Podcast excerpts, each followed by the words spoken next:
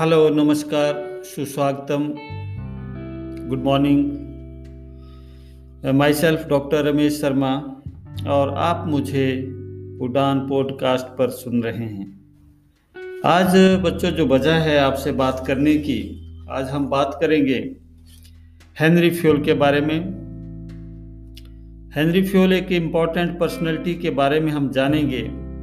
जिनको हम as father of management studies भी बोलते हैं। जैसे बच्चे गांधी जी, आपके और हमारे फादर ऑफ़ नेशन हैं। नरेंद्र मोदी जी एक इंपॉर्टेंट पर्सनैलिटी हैं। तो हमारे बिज़नेस स्टडीज़ मैनेजमेंट स्टडीज़ में भी एक बहुत इंपॉर्टेंट पर्सनैलिटी हैं। उनके बारे में मैं आपको थोड़ा सा बैकग्राउंड बताऊँगा। हेनरी फ्यूल का बर्थ जन्म फ्रेंच में हुआ था। ही इज़ ए फ्रेंच और उनका जन्म 1841 में हुआ। बच्चे उसके बाद 1861 में अपनी माइनिंग में अपनी इंजीनियरिंग की डिग्री हासिल की। उसके बाद कोल माइनिंग कंपनी में एज ए इंजीनियर काम करने लगे।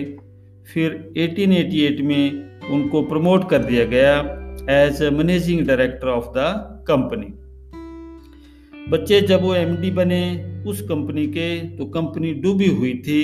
कंपनी की जो स्थिति थी फाइनेंशियल स्थिति, वो अच्छी नहीं थी। कंपनी इंसॉल्वेंसी की कंडीशन में थी। उन्होंने इस चैलेंज को एक्सेप्ट किया और अपनी मैनेजरियल टेक्निक्स को अप्लाई किया और कंपनी को उस सिचुएशन से बाहर निकाला और जब वो तीस साल के बाद रिटायर हुए, उस समय वो कंपनी एक लीडिंग कोल शील कंपनी थी। तो इतना स्ट्रॉन्ग फाइनेंशियल बैकग्राउंड था उस कंपनी का तो आज हमारे हेनरी फ्योल जो थे, वो as a father of management studies क्यों जाने जाते हैं? उसके तीन मेन कंट्रीब्यूशन हैं, उनके, जिनके कारण उनको फादर ऑफ़ मैनेजमेंट स्टडी जाना जाता है।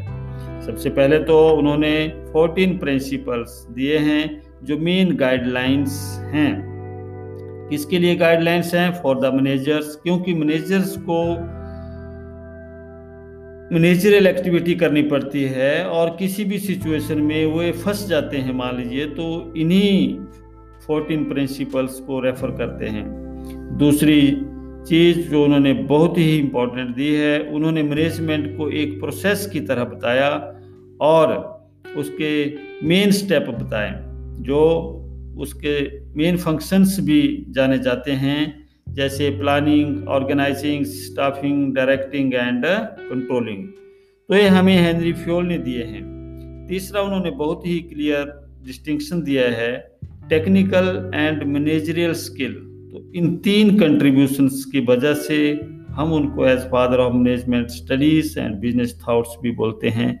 तो बच्चे था थोड़ा सा हेनरी फ्योल के बारे में होप आपको ये रिकॉर्डिंग पसंद आई होगी. Thank you thank you very much